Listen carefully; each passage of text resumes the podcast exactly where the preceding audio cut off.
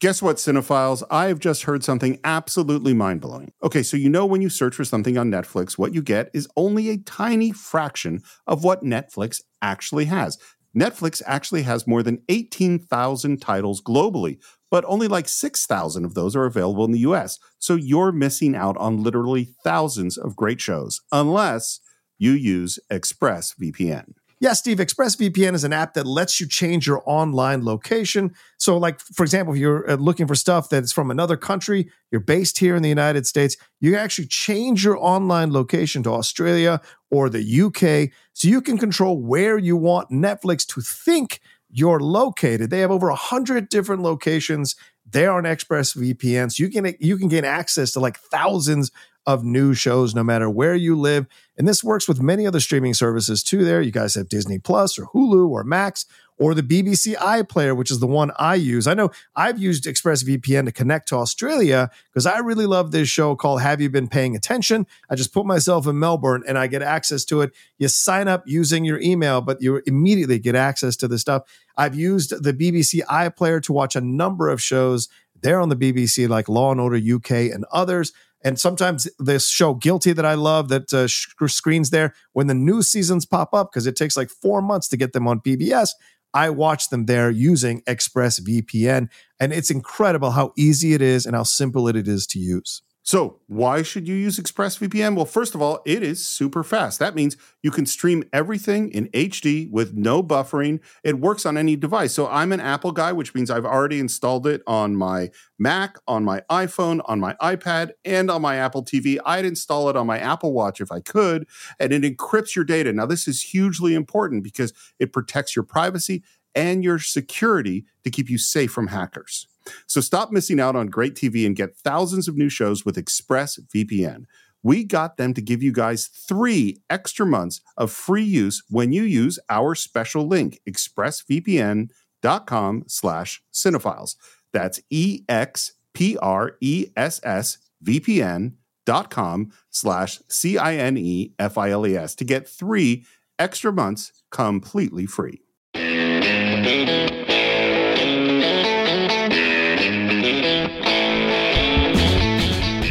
Hello, Cinephiles fans. Welcome to our special intro for each one of these new Christmas re releases we're doing this year, brought to you by me and Steve Morris. Naturally, the only reason to release this isn't a part of any holiday cheer. It's because we're going to capitalize on the financial advantage of reusing old product, John. So, hope you got the uh, toaster, the VCR, or the towel we sent you here from the Cinephiles to get you ready to enjoy this new reimagining of A Christmas Carol. Well, new, I say, but from the 1980s, starring Bill Murray and Karen Allen. Steve, what is the film we have today? The movie, John, is Scrooged, and I cannot believe that you forgot it. Once again, I'm the only person holding the cinephiles together, and I'm going to say one thing. You know what? After this holiday season, you, sir, are fired. Thank you very much. I appreciate that. Me and my tiny Tim uh, will uh, try to figure out life afterwards. Uh, but we hope you all are enjoying the holiday season and enjoying the Cinephiles. And we can't thank you enough for supporting us for another year. And of course, tune in next year and see if I'm still around. uh, and with that being said, sit back, relax, and enjoy Scrooged. You want to save somebody? Save yourself. Oh, well, that's a wonderful attitude to have on Christmas Eve. Merry Christmas. Bah humbug.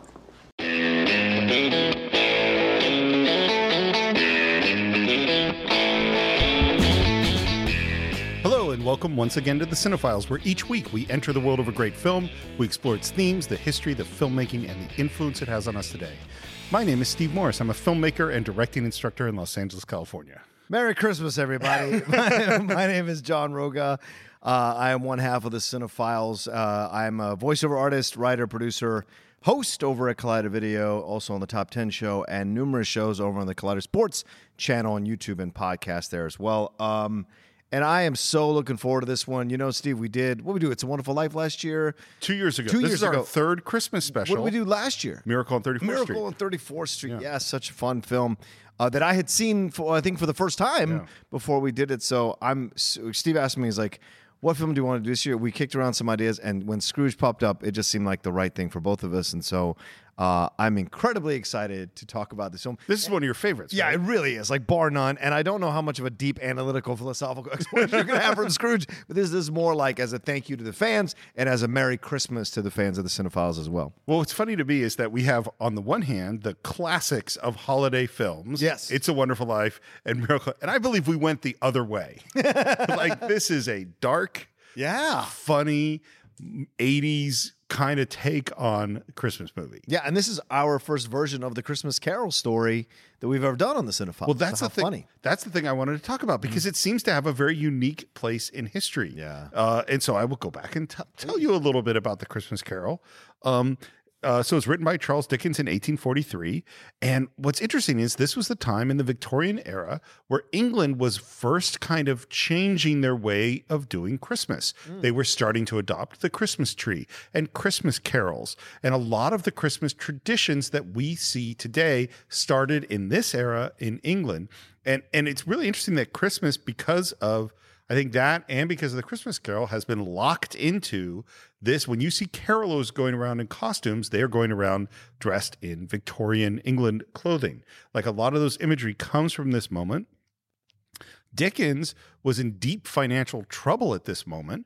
Uh, his, uh, he had grown up uh, in, with, in lots of poverty. His father had gone into a debtor's prison and he had been uh, put to a shoeblacking factory when he was 12 years old. So it was child labor. And this started his real love of social causes and of defending the poor, which you see in Great Expectations, you see in Oliver Twist, you see, and you certainly see in A Christmas Carol.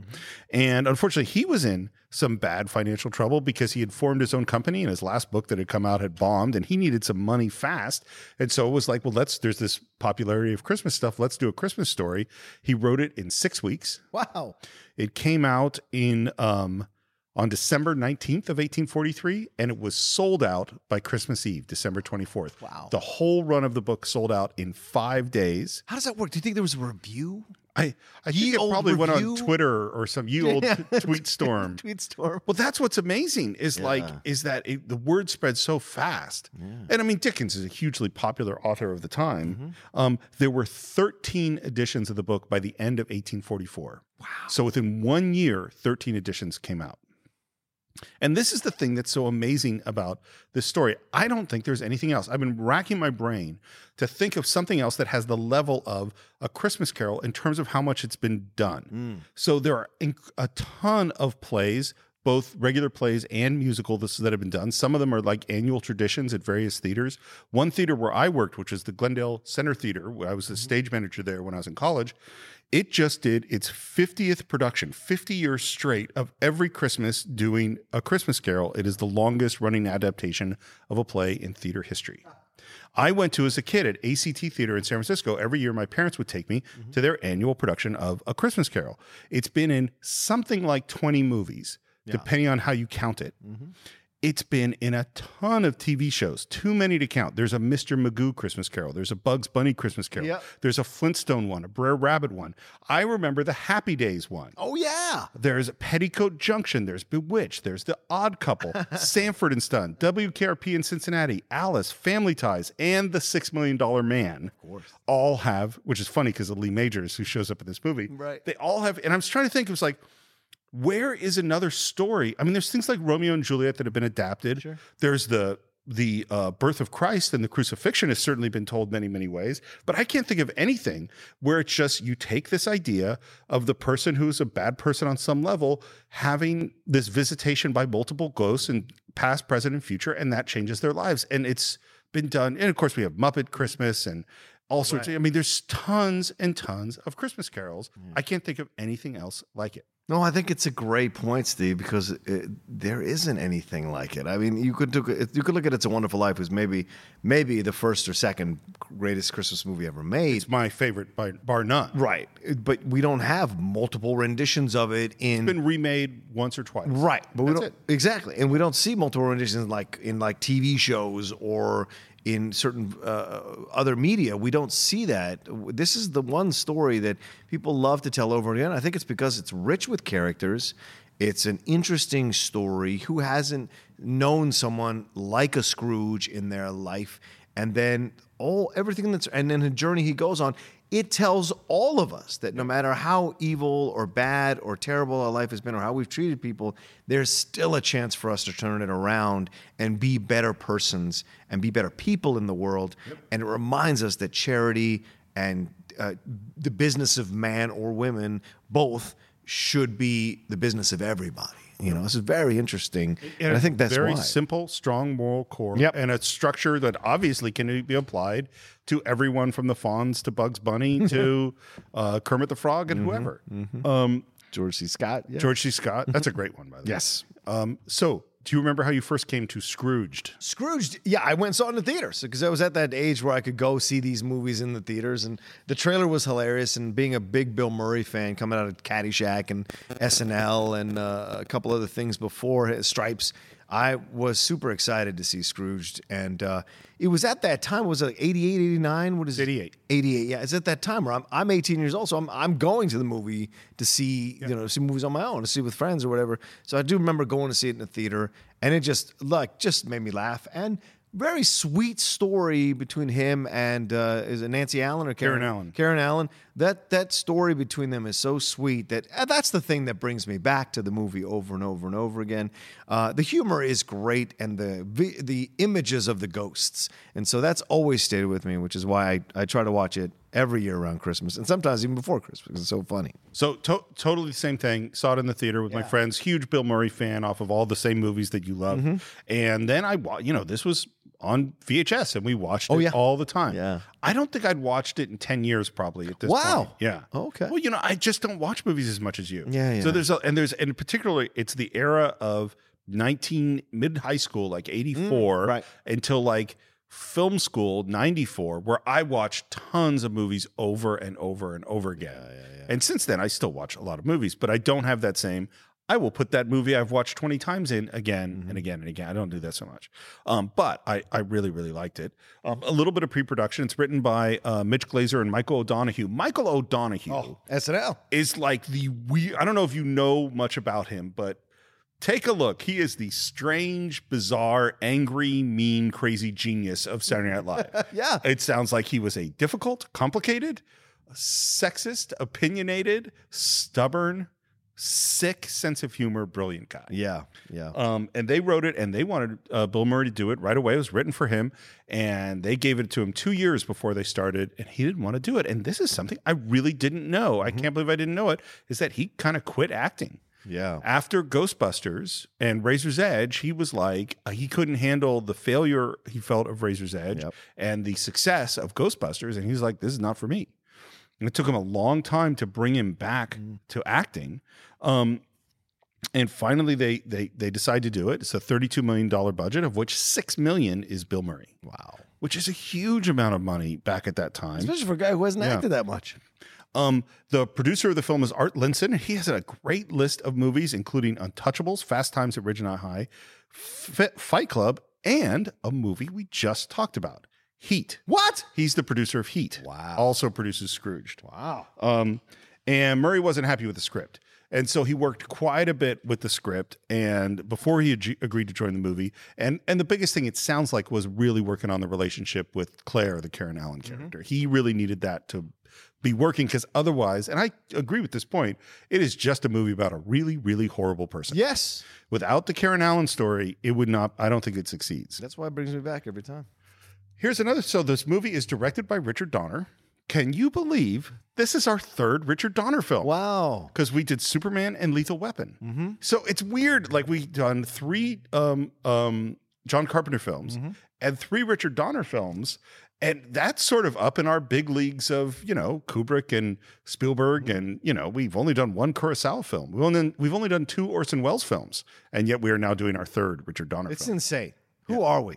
well, well, but What about our Hitchcock films, Steve? We have done so- zero Hitchcock so films. This is, I believe that January will officially be the month of Hitchcock. Like the month of Wells last year. Yep, Or that was- earlier this year. Uh-huh. Yeah, it was it was it was January of this year, and maybe this should be the cinephiles tradition that every January we pick another director that hasn't gotten the attention they deserve, and really do a whole month devoted to. Them. I love it. So I think it's going to be the month of Hitchcock. Mm-hmm. We we are not announcing yet what those films are going to be or exactly what's happening in the month of Hitchcock, but it's coming. Ba-dum, ba-dum, ba-da-da-da, da-dum, da-dum, da-dum, Yeah. Apparently, Donner and Murray had trouble on the set. No, not Bill Murray. He said, I've, I've never heard nothing but glowing recommendations about him. It as an actor." seems like it was a little tough. Jesus, he's such a prick sometimes. like you hear these stories Yeah. about him, and he's such a prick on set. Um, Yeah.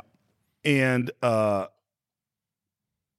and Mur- and and Bill Murray had a tough time, and one of the reasons he had a tough time on the set was that he had mostly been in ensembles. Is that Ghostbusters is an ensemble, Mm-hmm. Right. You know, Saturday Night Live is obviously an ensemble. Even doing Stripes, he is still it's still more of an ensemble, and now was, yeah. he is the lead, and he thought it was lonely.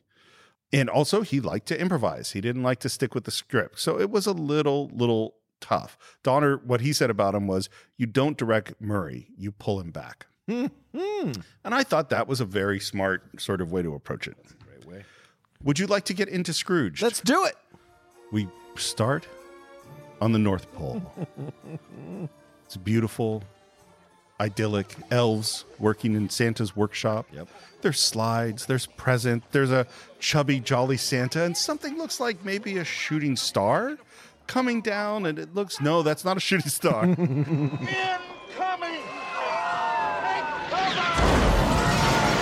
that is an attack. It's- The North Pole is under attack, John. There's gunfire.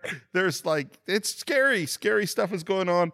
And and what does the our elves and Santa do? Well, they run over to the cabinet and pull out automatic, Automatic weapons. weapons, yep. Because they're gonna fight back. And you're going, what the heck is happening here? guy pulls up on a snowmobile, dressed in white, comes in, everyone backs up. Who's this guy gonna be? He's got a big gun, pulls off his hood. It's Lee Majors, the six billion dollar band. Yeah, man. Six million dollar man, son. And that's when we realized that we are in a commercial for The Night the Reindeer Died. Cut to another commercial with uh, Robert Goulet's Cajun Christmas. Goulet. Then we're into um, uh, a Leave It to Beaver promo. Hi, Mom. Where's Dad? Should have been home by now. Well, Wally, if I know your father, he's out chasing beaver. Father loves Beaver. And we should say this before we get too deep into it. This is a very 80s film. It's a very dated film, but for those of you who grew up in the 80s, it has a special place because the references you get all of them. And it has some uh, some darkness in its sense of humor. Sure. Which, by the way, I did watch it with my seven year old. And He loved it. Oh, okay. although there is one thing that freaked him out, and he's had a couple of nightmares. oh, really? I'll tell you when we get there. Yeah, well, I got- but he I loved got a the movie. feeling it was He my thought the movie was awesome. Yeah, yeah. And now we cut to we're in a board meeting with Bill Murray, and it ends up that these are the new commercials for the IBC Christmas season. Here on IBC, you'll love it. It's not a great slogan. and he asked to show me the Scrooge promo. And we go into a commercial that starts on a book, and we pull back to see John Houseman. and we hear all this stuff about this movie that just sounds insane. Yeah. Live via satellite from New York, Bethlehem, Helsinki, West Berlin, and the Great Barrier Reef, Charles Dickens' immortal Christmas classic, Scrooge. Starring Buddy Hackett, Jamie Farr, the Solid Gold Dancers, and Mary Lou Retton as Tiny Tim. There's like s- satellite hookups all around the world. This is a huge, huge project. And we end with Christmas Eve on IBC. You'll love it. You know what occurred to me in this moment, uh, watching it this time? IBC it could have been IBS, irritable bowel syndrome, and maybe that's a little joke by Donahue about it. But I Maybe. don't know if they had that term back then. so Bill is not pleased with this promo. Yeah, And they've apparently sunk $40 million Yeah. into this thing, which, by the way, the budget for Scrooge is $32 million. Ah. so this is quite a lot of money for a TV show. We have spent $40 million on a live TV show. You guys have got an ad with America's favorite old fart reading a book in front of a fireplace. Now, I have to kill all of you. I have to kill all of you. yeah, So funny. and that's uh, um, Bobcat Goldthwait there, Yeah. sitting out there, and also uh, I forget that actress's name, but she's Richard Donner's wife. Oh, oh, who's the assistant? Yep. No, no, no, not Alfred Woodard, the one who's sitting there, the blonde. Right, right, right. Who's Right. pouring him the drinks and stuff? Yes. Oh, that's right. Because she is in Lethal Weapon. I think she's as one of a the women with psychiatrist. the. Oh, with- as a psychiatrist. That's right. Yes, I had forgotten that's who that is. He goes over to Bobcat Goldthwait, puts his arm around his head and is touching his ear, and then flicks his ear. Yeah. And he, then he says, Here's the kind of thing I would have done. Grace, cue it up. Oh boy. And the camera pushes it on Bill as we see drug addiction, international terrorism, freeway killers. Now, more than ever, It is important to remember the true meaning meaning of Christmas. Don't miss Charles Dickens' immortal classic, Scrooge. Your life might just depend on it. and he's mouthing the he's words. mouthing the word. yeah. And here's the thing Is this ridiculous? Sure. Yes. Literally, can you turn on nightly news and it says, tonight at 11, your child's school lunch might kill him? Yeah. Tune in. Your life might depend on it. I mean, like, literally, we have stuff like this all the time. It's true. It's you know? very true. And so, is it extreme to put it with and ridiculous to put it with Charles Dickens' Christmas Carol? Yes. Is our networks trying to scare the crap out of us in order to get us to watch stuff? Yes. Yeah. Good point. It's after the meeting, and it's a fantastic satire, this film as Yeah. well. after the meeting, uh, Louder Milk, which is the Bobcat Mm-hmm. Goldthwait uh, character, comes up to talk to Bill, and he kind of has a problem with that Scrooge Mm-hmm. promo. Well, you can't show that commercial. If you run that, you're gonna you're gonna frighten people.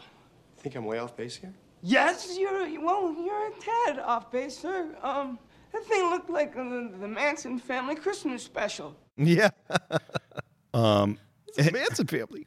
A- and there's this great moment where he says, If I can change it, I'll let you know in five minutes.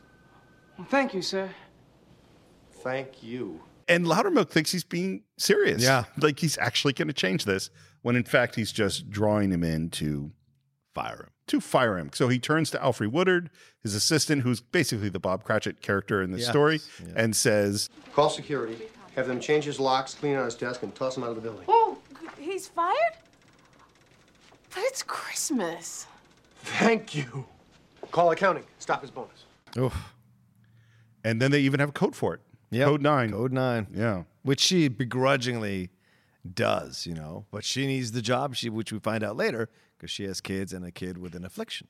Yeah. And she, I mean, she's working for a truly horrible person because Yes. the next thing he does, spots her kid's drawing on the wall, It gets mad because it has 11 fingers on Mrs. Santa Claus or Mrs. Claus instead of 10. tosses that away. Loudermilk is crying down on the, on the, on the plaza below the building, and out come the security guards. And who is watching Loudermilk through a big telescope but Frank, Frank. Bill Murray, because this is kind of fun. He likes watching this stuff. He pours himself a nice drink, tab and vodka. That's a funny drink. And we're getting into a conversation about what do we give people on our Christmas list? The two choices are towel No towel. Yeah. or a VHS. Most of these people are going to get a towel. Yeah. And including the question is how about his brother? Only brother. His only brother. Yeah. Towel. But you see Bill Murray, you see in Bill Murray's acting this hesitation, this uncomfortableness about it. Yeah. And then he gets frustrated and takes the book back from. he's like, I'll just do it. Give me the book. I'll just do it. Towel, Mr. towel, Cross's office. towel, VH. Uh, thank you. Most of these are towel. He's such an anger at everybody, such an anger of, this- of everything. One of the things I was thinking about, and and, and this is this one scene where I think this does kind of come up. Hmm. So Ebenezer Scrooge is cheap. Yes. both with himself and with everybody else. Mm-hmm. He is uh, penurious, uh, I believe is the big a big word to use. Um, and Bill Murray is cheap. Frank uh, Mm-hmm. Cross is cheap, but I don't know if I feel like that's his motivation. Like he's trying to hold on to money. There's almost a more of a meanness. Mm. Yes. No, there's no, yeah, it's not about holding on to money. It's a meanness, it's Yeah. a power play. And when you start to go through the movie, you start to see where he came from. Yeah. And so you start to understand, not accept or think it's okay, but you start but to you- understand yeah. where his meanness comes from. Yeah. Because to get to where he got to, he had to adopt this personality and shed himself of any attachments in order to That's hit what he this believes wall. that he had to do. right Yeah. Th- th- exactly that's what he believes he had to do Well, right or wrong that's what he believes so he thinks he's just following the path that he's supposed to follow because he's the youngest executive in TV history Yep. And uh, speaking of which, his boss is coming down, so he's got to chug down his drink. Um, and in walks Robert Mitchum. Robert Mitchum. and this was that period where he was doing He was doing films, and it was near the tail end. Yeah, we're- but we're at you- the end. Him and Cape Fear, he, he- Cape Fear as well. He has a small part there Right. as well. So yeah, this is great, and one of the greatest voices ever on film. Yeah. I haven't seen Cape Fear in forever. That's another one I. Oh, that's an unsettling. It's a very difficult, difficult movie. Nothing beats De Niro And we're climbing hearing, out from under that we're car. hearing a little bit more about this big uh, Christmas Carol, including that Mary Lou Retton is in fact playing Tiny Tim, and it's she's gonna at the end throw away the crutches and double somersault and backflip into one of these things, which is the yes I just demonstrated. presentation with the hands out. Yeah. Um, well, I wonder also, Steve. '84 was when she won the gold medal with the Olympics, Right. And it's '88, which is Olympic year. Oh. so maybe this coincided as well for Mary Lou to Sure. stay kind of in the conversation. it is a ridiculous, Yeah. a ridiculous, ridiculous thing. I had the biggest crush on her growing up. Sure. I thought she was cute as hell. She's cute. Yeah, absolutely. And what's what's uh, his boss concerned about is cats. Yeah. I have here a study from Hampstead University which shows us that cats and dogs are beginning to watch television. Now, if these scientists are right, you should start programming right now. Within 20 years, they could become steady viewers. Programming for cats. and we find us big money in pet food advertising and maybe we can do some more cats and animal things on tv and you see what bill murray what frank cross has to deal with with this guy Yeah. All I'm suggesting is that we occasionally throw in a little pet appeal. Some birds, a squirrel, Mice. mice, exactly. You remember Kojak and the lollipops? What about a cop that dangles string? That's his gimmick. Lots of quick, random action.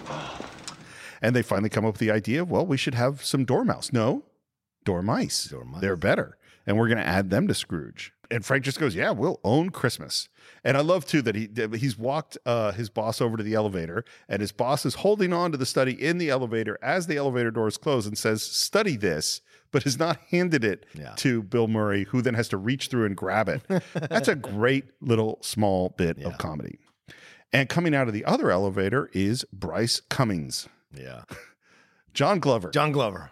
He is so full on in this. He's a great a hole. yeah. He's just such a fan. Whenever you see him in any film, he's such a fantastic a hole. And for years on Smallville, Yeah. he was Lex Luthor's father. Lex Luthor's dad. So good. Yeah. So he's great. And we obviously see that there's immediately competition Yes. and anger from Frank because John Glover is clearly moving in on his position.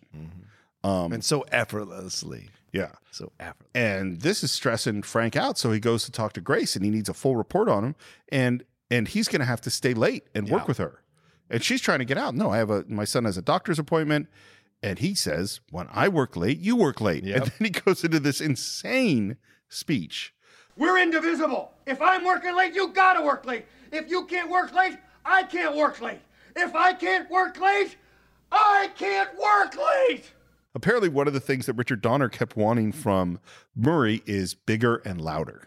And I think this is one where you really see the bigger and louder, which Murray didn't always like doing. Yeah. Um, He's a subtle guy. yeah. And the other thing that's going on is his brother is waiting for him in the office.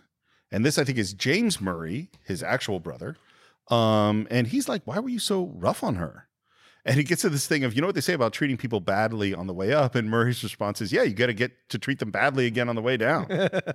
Outside, he's walking down the street and there's a uh, street musicians there, which is Paul Schaefer and Miles Davis. Miles, I'm- I just so insane. Yeah. But he's not a fan of the street musicians. Right. Um, and his brother's like, you know, you don't like Christmas much. And he goes, No, I love Christmas. Like it. I love it. It's cold, and people stay home and watch television. Ad revenues go up 30%. All these idiots are gonna be home watching a boob tube for me tonight. I am the biggest fan that Christmas ever had. But then his next moment is You can have your concerned and wonderful dinner with all your cool friends and the, the real popcorn on the tree and cranberries and everything. Send Christmas cards to each other on recycled paper. It's a crock, James. It's for kids. You know, I like seeing you. I like being with you. I want you to have a happy new year. he's not coming to Christmas dinner. Yeah. No way. I don't trust someone that doesn't like Christmas. I just don't.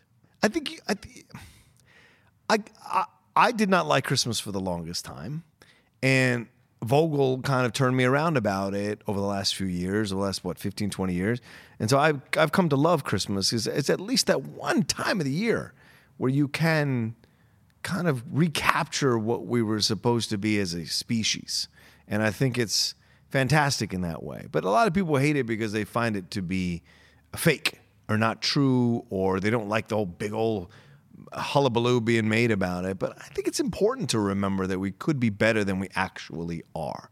And the celebration of that is what I always cherish about Christmas the, poss- the possibilities of better and the hope for more. So I, as a Jewish kid who grew up celebrating Christmas, which is a weird subspecies, of which Vogel's one too. Yes. He's another Jewish kid who cel- grew up celebrating Christmas. I totally love Christmas. Yeah. But I totally hate the hypocrisy, the commercialism, the crap, the all Sure. that stuff. Yeah. I hate, I, there's a lot of phoniness and the phoniness bugs me. But what you just described, I love. I love Christmas morning. I love the traditions. Mm-hmm. I love the ideas of kindness and gentleness and all that stuff. Yeah. And I love Christmas movies. Yep. Um, Like this one. like this one. Um, he needs to get a cab. There's a older woman with some packages who's try- hails a cab. Such a jerk. He kind of distracts her and Yep. steals the cab. And horrible. Yeah. He's a horrible, horrible person. Yeah. He's making some speech in which he says, "I like to give. Sometimes I find myself hurting from giving so much." Gets a little trophy. Yeah. Uh, Louder Mick, Bobcat Goldthwait is walking home. He's got a brown paper bag with some booze, goes to take a drink, splashed by the taxi Mm-hmm. that Bill Murray is in. Um, and he drops the bottle and breaks his first bottle of booze.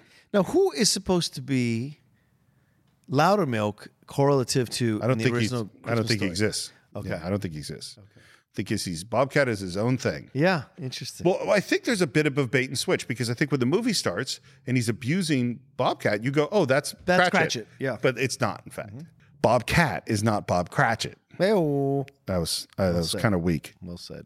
I don't know if we'll keep that in. I don't know if I'm pleased with it. Now I have to keep it in. But it could be a version of Bob Cratchit, just not the same version. It could be that him and Alfred Woodard are like Bob Cratchit split in two. A little bit. Because he A does little bit, not I think. abuse Grace the way he abuses Loudermilk and the way uh, Scrooge abuses Right. uh, uh, Cratchit in the original Right. story. Yeah. Uh, he's not a good tipper for the cab. What a shock. Yeah. Um, leaves his statue that he got an award, whatever, in the cab. Careless. Walks into the lobby. He's greeted by the doorman very nicely. He's not nice to them. Nope. And we cut to Grace, who is leaving that doctor's appointment with her son. Yeah. $200 I don't have to tell me that you don't speak. I'm your mother. No, you don't speak. Yet. And then she's like, You're going to surprise a lot of people. You start talking, you become a lawyer, and then you sue his butt off. and we get a little bit of the story. And this really is the Tiny Tim character. It's this kid, Calvin, who cannot speak. Yeah. Um, Bill's in his office, pours himself a nice tab and vodka. uh, there's a knock. Kid Tab was big in the 80s, kids. Still not a good mixer with vodka. oh, no. Or a good soda. Um, there are people that loved tab and were so upset. And you can still get tab in uh, Mexico. You can. Yes, and people Wow. people will apparently smuggle it back. Oh, They love that stuff. Tab? Yeah, That's the way I feel when I see an RC Cola. I'm always like, what? They still make these things? kind of like RC Cola. I'm just like shocked they still make I like RC Cola better than Pepsi. What? Yeah, You're- I'm a Coca Cola guy. You're an insane person. Pepsi's the best. It's funny. I'll take Pepsi over Coke, but Coke Zero over anything Diet Pepsi Definitely or Pepsi agree with Max. that. Yeah. Um, but no, I s- but my dad. So Coke. My dad. There was no drinking. My dad didn't drink. He was a dentist. He was an optometrist. I'm sorry, optometrist. yeah, right. so no no connection to that. Sorry about He wanted to see straight. He didn't want blurred vision. that was what it was. There we go. Uh, but he uh, Coca Cola was, but that was the beverage. That was like the, and we weren't really allowed to have it. And every once in a while, we would get a Coke. My dad could, if you served him a Pepsi in a restaurant, it didn't tell him. He would s- he would call the waiter over. Oh, of course. It's like, "Th- I ordered a Coke. Yeah. This is a Pepsi. And they're like, sir, I'm, I assure you it's Coke. It's like, no, don't lie to me. I know what a Coke is. Yeah. Coca Cola was big. My, my dad collected Coca Cola memorabilia. Mm-hmm. Yeah. Wow, that's cool. Yeah. Coca Cola, old, like, I think that's what separates Coke from all the others. Oh, sure. Is the memorabilia that comes with it. Because such tied to Americana. this is a digression, but if you, Sure. have you been to the Coca Cola? This isn't the top 10 show, so we won't digress too much. have you been to the Coca Cola Museum in Atlanta? no. Oh, it's the best. It must be amazing. It is okay. It is literally you pay money to go into a two plus hour commercial for, Coca Cola. And I loved every you go through the there's like, you know, videos and IMAX movies, and you go through the history of Coke and you to see all the old products of Coke. and then at yeah. the end of this thing, you go into a room with uh like a million, not a million, probably 50 different fountain dispensers of all of Coca Cola products from around the world. So you're ta- tasting like weird African sodas and Oh. Chinese sodas and Japanese things and it, so me and my family and my son, like we're just like drinking so much damn soda. It was the best. Wow. Yeah. So so shout out to the Coca-Cola musician museum. Uh and all the profits should go to the cinephiles. there you go. So there's a knock at Frank's door. Yeah. And he says, Who's there? And then the door starts to shake and the, and the door is bending and he grabs a gun and the door explodes. In walks Lou. Woo-wee! That was a good one. How are you, kid? You were. Uh, will you excuse me? I'll make myself a little drink. John Forsythe. He is great in this scene. Oh, good. Bringing his golf clubs along. Unrecognizable. Totally. The voice is there, but unrecognizable. Asked to make himself a little drink and Bill Murray opens fire. Bango! Boongo! Ba-bang! Ba-bang! Blam! Blam! And I like that he's yelling bang bang as he's shooting him. This is a silly movie. Yeah. I don't mind you hitting me, Frank, but take it easy on the Bacardi. On the Bacardi. Um, and then a mouse pushes a golf ball uh, out of his head. Oh. That scene is disgusting, man. That did not bother my kid. He was totally fine with that. Yep, no problem with that at all. I didn't remember how much stuff there was. so I might not have had him watch it. Uh, fair. But, you know, you do what you do. You make your terrible parenting choices. and you have the classic joke of now he drinks the booze and it pours out of his body. Yeah. And then we find out this is his old boss, his best friend. And, and I love the moment where Bill Murray's struggling to say, but you're Yeah. dead. Seven years. Has it been that long? Geez, I, I mean, to look at you, I wouldn't have guessed more than three tops. and he's here to change his future. Now, I don't think we have to inform anybody of what the plot Yeah. of, Christmas of Carol. Mm-hmm. Christmas Carols. This is Jacob Marley, who's coming, who's his old business person who's coming to stop him from sharing his fate. Yeah. Um, It's such an interesting way because I mean it's it's all set within a TV structure, right. right? So it's it's this way. And instead of saying it must have been some undigested bit of potato Yeah. that's making him hallucinate, he says it must have been brought on by Russian vodka poisoned by Chernobyl. Chernobyl. Talk about dark. Talk about an 80s jokes. Yeah, true. And he tries to argue with him, and there's a moment where uh, Lou grabs him Big silence! and then Push says you're going to be visited by three ghosts, all the stuff we know that's going to happen. And Bill Murray starts to go, Oh, God, tomorrow's bad for me, Lou. As a matter of fact, the whole rest of the week is a washout. Ouch. Well, maybe we could have drinks, say Thursday, you, me, the ghost, Trader Vic's around four. something No like that. joke, Frank! and Lou picks him up and walks to that window and pushes him through the window. Through the window, it's so great. It's such a great effect. It is a really good effect. Yeah. And he- he's freaking out. And he starts reaching at his arm, and the arm finally starts to fall apart and breaks, and he falls screaming, and then he's in the office. And everything's fine. And he looks over at the phone, which is dialing itself, and we hear Karen Allen's voice. Hi, this is Claire Phillips. I'm not here as usual. Leave a message for me and I'll call you right back. Ho, ho, ho. Merry Christmas. Uh, speak at the beat. And he runs to the phone and leaves this desperate, desperate message. This is Frank Cross. I know it's been I love that he looks at his watch 15 years since we talked, but. But I really need to talk to you right now. I Something terrible has happened. And then he looks and notices the office is fine and goes, Or maybe not. I don't know. But I. Whatever. I have to talk to you no matter what. It's urgent. Call me at any hour. My number is 674 9565. 674 and then he drinks the, what's left of his vodka. And what comes out of his mouth? Golf, ball. So it really happened. So, well, here's a, it's a funny thing. We were watching uh, this movie with our friend Wendy. And at one point, then she, as we are talking about the movie after, she said, because my son is asking questions. And Wendy said, Oh, well, because he had, this was all a dream. And I went, was it? Like there actually is a possible debate of did Scrooge hallucinate and dream the ghosts of Jacob Marley, or was he actually visited by? Oh, you mean in the spirits? story? In the It was story, Absolutely. Yeah. Could be a very powerful dream that changes his life. Yep. Sure. We've all had those dreams where we wake up and we're like, it, that was too real. Yeah. Yeah. Um, I think this all happened. Sure. That's my feeling. Sure. The atheist that believes in ghosts. Okay. In the movie. I mean, In the story of the movie. go ahead. There was no Ebenezer Scrooge. Cut it out. He's you. fictional. Uh. No way. He's in the Bible. I love, by the way, with the golf ball that he drops it and it keeps bouncing. Not quite physically realistic, but still funny. But uh, you know, it, once again, and and before we move too pow- far past the John Forsyth character, it's so great what he says to him. You know, like you in the book, I should have been about the business of my fellow man, Right. Not about building the money up and doing whatever and what. And he starts to tell Frank, "You need to do this." And Frank's being such a dick. Whereas the original Ebenezer Scrooge is always just like, "Oh, "I don't know, I don't want any part of this. I don't." Right. The, Frank is a jerk.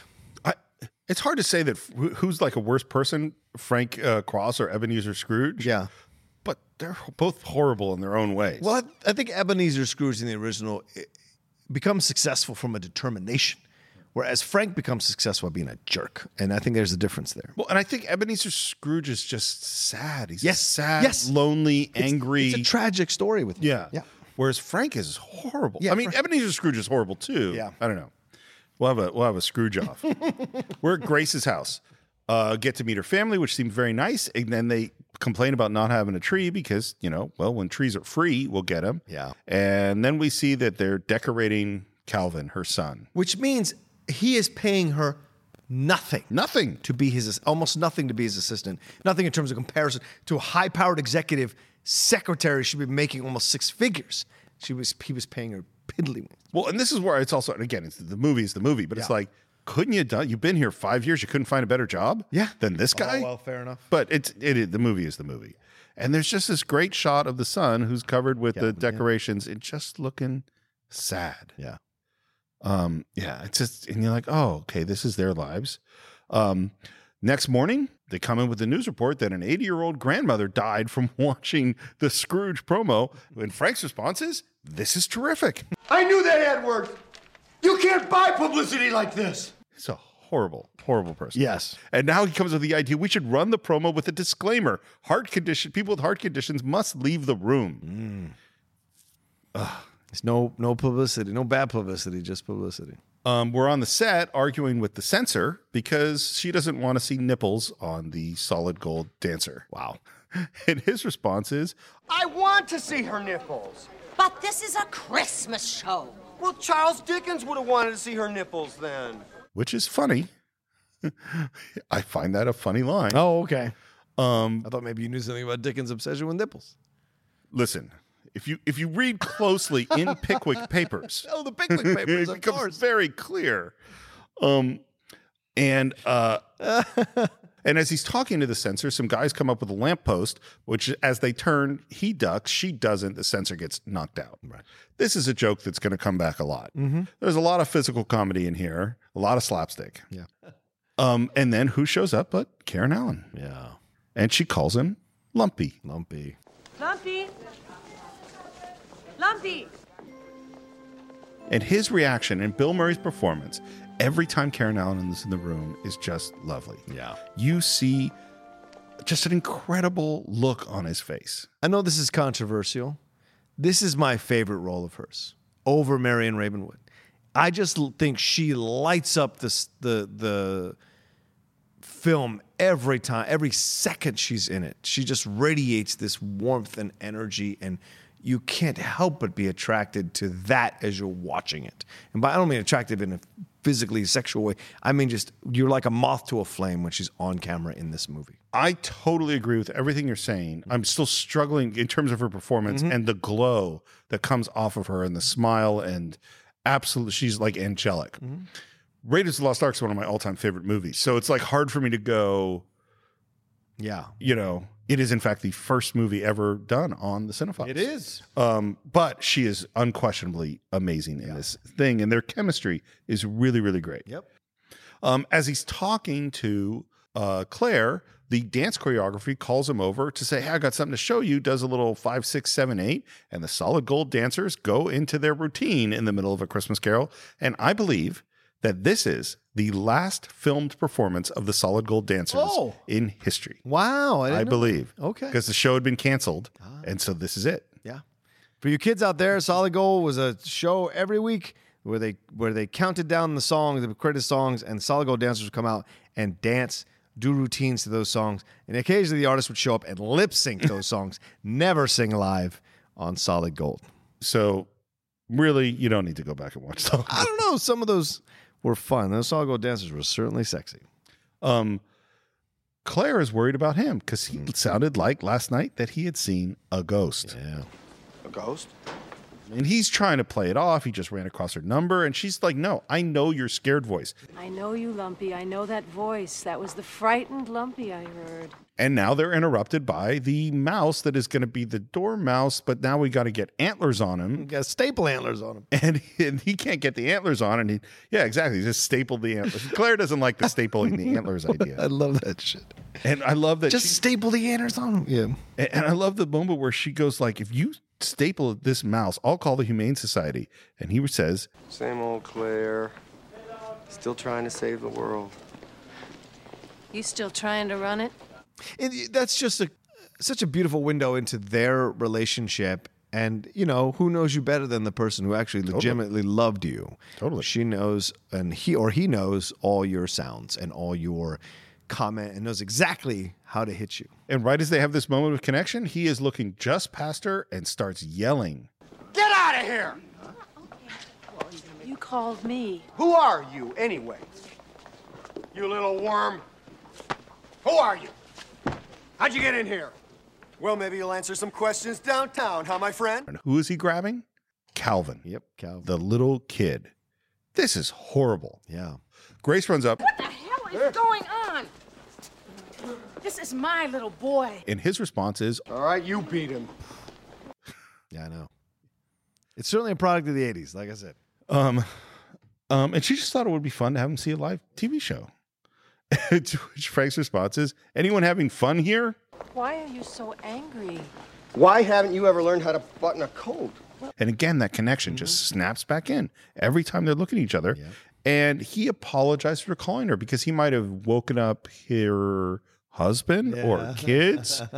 no, she's never got married. He's never gotten married. Um, and there's a lot of hammering going on, and he's having a moment with the girl. So he keeps yelling to have them hold the hammering. And she's asking about last night, and he's trying to play it off. Again, he yells to hold the hammering, and she says, Well, if you need to call me, call me where I work. That's where I'm more likely to be. And she gives her a card. And he says he'll definitely call. Again, he asks to hold the hammering. Would you please, for the love of God and your own body, hold the hammering? Um, I love this. Hold the hammer. Yeah. And now uh, Grace has come up because the Times wants a quote on the grandmother thing. And he says, Oh, just say it was something she ate, which she starts to say. And then he grabs the phone and gives the bullshit response of IBC is deeply saddened by the tragedy. Hold the goddamn hammering. The guy stops hammering and the entire set collapses. I don't quite understand the physics of this exactly, but that's what happens. And when that whole set crashes down, what does the set crash down on? The, The censor. who says, Oh, shit. This show is sponsored by BetterHelp.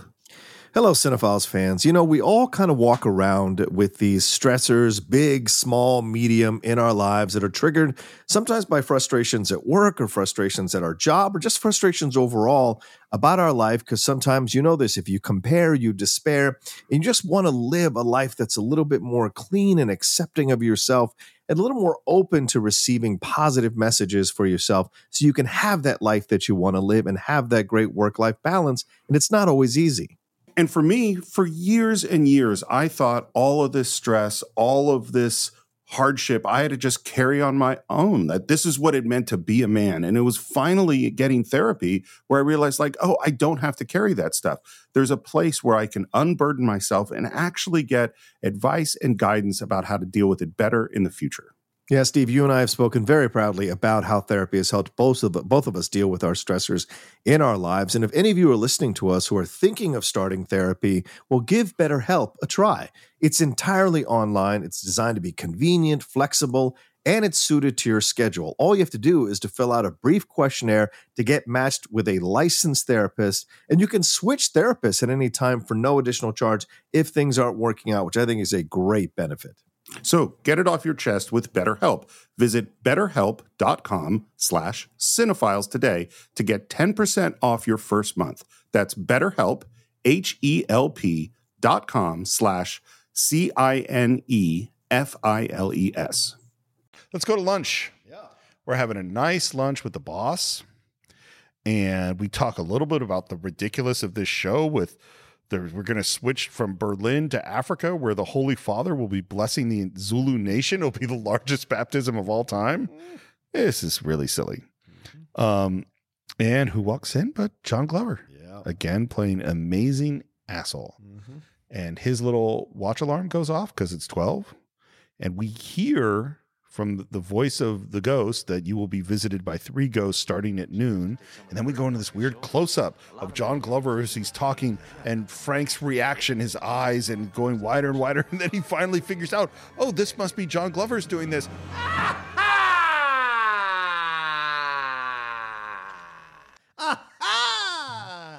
There's just an awkward silence, and Glover keeps going.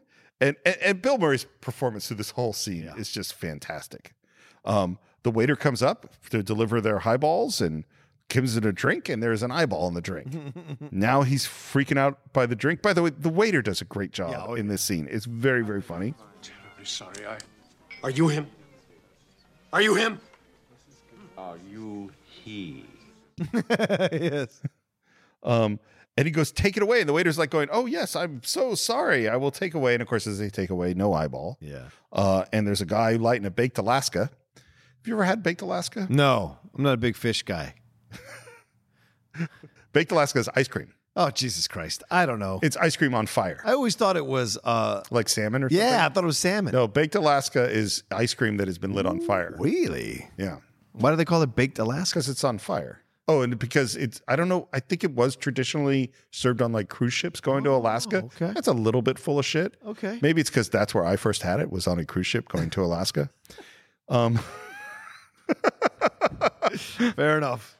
I'm not knowledgeable about food, man. I don't do podcasts about you're, food. you're going to get there though. I would, yeah, right. My girl's gonna teach me. That's for sure. It would- by the way, of the flaming desserts, baked Alaska would not be my highest recommendation. Fair enough. Bananas Foster, I would say, would be my highest flaming dessert recommendation. Okay. that is delicious. Okay. I can I can make you that too. Yeah? sometime sure. All right. Get some alcohol, some brown sugar, bananas, light it tab. on fire, Some tab. of course tab. That's more as a chaser. Of course, I'm down with that. Um, and what he sees is the dude making the baked Alaska is slowly lighting on fire. Yeah. And he is freaking out, and no one knows why he's freaking out. And finally, he says, I'm going to go have some air, throw some water on the guy. And then his line is, and this line I find problematic at this point, but he says, I'm sorry, I thought you were Richard Pryor. Hmm. Yeah. But I don't know. Doing the show for years with Matt, stand ups are brutal towards each other. And it's supposedly a badge of honor to be as brutal as possible to Sure. each other. So I bet if Richard saw that, he'd probably laughed his ass off. Probably. Um, and he slips on his way out and he heads outside, hails a cab, and there's a normal cab there. But then this other cab pulls up, and that is the one he gets in. Yeah, man. and immediately that cab starts just driving crazy. He's so good in this role. Relax, Frank. Enjoy the ride. How do you know my name? I know absolutely everything, Frank. You see, I'm the ghost. And he looks at his, uh, the Yeah, he looks at his driver's the driver's license, says license. Ghost of Christmas Past. And uh, wait, I didn't write down his. Is David Johansen? David Johansen. So- so- of the and- New York Dolls. yeah, so this is David Johansen of the New York Dolls, also known as Buster Poindexter. Yes, yes. he's fantastic in this. So good, man. really, really funny. He's on the like I. Uh, Tom Waits has worked so much as an actor. It's surprising to me that Johansson didn't work more because he's so good in this Hmm. Great in part. this thing. And then we head off into the oh, and he s- he starts smoking, and the smoke goes out of his ears. And then we drive into this huge thing of smoke as Bill is screaming, uh, and the ghost covers his eyes. And there's lightning and there's flashes, and we see the fair ticking back, and we realize this is time ticking back to the fifties, a la uh, Back to the Future. Yes. Mm-hmm. I think it very much feels like that. And we come out of the fog and get out of the cab as the cab is, you know, filled with smoke. Apparently, there was so, so smoke, so much smoke at one point that he was he coughed up blood. Bill Oh, Murray shit. did from inhaling so much of this stuff. Um, and Where are we? yeah, Don't you mean when are we? yeah. And he says, "Take me home, okay?" Yeah. And uh, Frank. they get out of the smoke-filled cabin. That's when he realizes this is where I grew up. Yeah. And he try wha- one of the most interesting things I think is that he goes, "Oh, I guess my dad hasn't put up the Christmas lights." Trying to trying to save face. Right, like in this totally surreal. You just went back in time with a ghost and a cab. You're still trying to save Mm-hmm. face. he says, "Oh, I get it. You're going to take me back in time and show me my mom and dad, and I'm supposed to get all s- gooey and blubbery." Well, forget it, pal. You got the wrong guy. That's exactly what Attila the Hun said. But when he saw his mother, Niagara Falls, One of the things that's weird about this movie, by the way, is his TV network is literally making the Christmas Carol, Mm-hmm. and he's not. There's not a lot of oh, so you're the like I'm Scrooge, and we are doing the Christmas Carol. Right. He's not that cognizant of it. But in this moment, In he this is. moment, he Yeah, is. Yeah. and the ghost walks right through that door. Mm-hmm. And Bill Murray tries to walk through the door, hits his head. Ghost pops out and says, "I love that bit." and we move inside. they can't hear us. They can't see us. This is not live. It's like a rerun. Check it out. and we see a pregnant mom and a kid smiling and watching the Lone Ranger. And immediately Frank starts getting a little misty. Yeah. Right away. In walks Brian Doyle Murray, another of Bill, Bill Murray's Murray's brothers. Actual brother, yeah. Yeah. And gives him his Christmas present. A choo-choo train? No, it's five pounds of veal. What's a kid gonna do with five pounds of It's bail? a very strange. I mean, obviously, dad is a butcher. Yeah. He was working down with Polly over at the meat place. yeah, right. And Rocky, yeah. Yeah, um, and she's smoking cigarettes. Boss is pregnant. Yeah, and he compl- he's not happy about the veal. And Brian Doyle Murray's response is, or Dad's response is, Well, then go out and get a Job and buy it, choo choo. Ah, Earl, he's only four years old. All day long, I listen to people give excuses why they can't work. My back hurts. My legs ache. I'm only four. Soon he learns that life isn't given to you on a silver platter, the better. Hmm. because he wants his kid to get a job. Yeah. And Mom says, I'm going up. Baby, don't watch too much TV. It's bad for your eyes. Hey, Mommy. Merry Christmas, Frankie Angel. Merry Christmas to you, Mama. and she walks out. Is she leaving Dad at this moment? Oh, good question. I don't think so. Because There's a line later in the movie about your mom leaving you. Oh. And I go Maybe. like, would she just walk out on Christmas Eve? Maybe. After the veal incident? I don't I don't think she I don't think this is the moment she walked out, but you could certainly make a case because remember he maintains a relationship with his brother that's very strong. So, you know, Well, and I get the sense that he- on s- you know, his brother is in the is in the belly right now. Well, and I get the sense that he, he was there for his brother as a protected him on Yep. some level because his brother is like, I'm never not standing by right. Frank. Right. Um, and Frank now Niagara Falls. Niagara Falls, Frank. Niagara Falls. Outside, Frank's pulling himself together, and really, he says, "I was just touched by the gift because in you know, 1988 dollars, five pounds of milk fed veal." That's a fifty pounds. That's fifty dollars. That's a big gift. And then he would go into like that his whole life, all of his real memories are from TV. And he goes, No, what about when I played that baseball game? It's like, No, that was a TV show. Mm-hmm. Well, what about when I, the little girl running down the hills, like that's Little House on the Prairie? Was it the homecoming episode? A little Yes, it House? was the homecoming episode of Little House.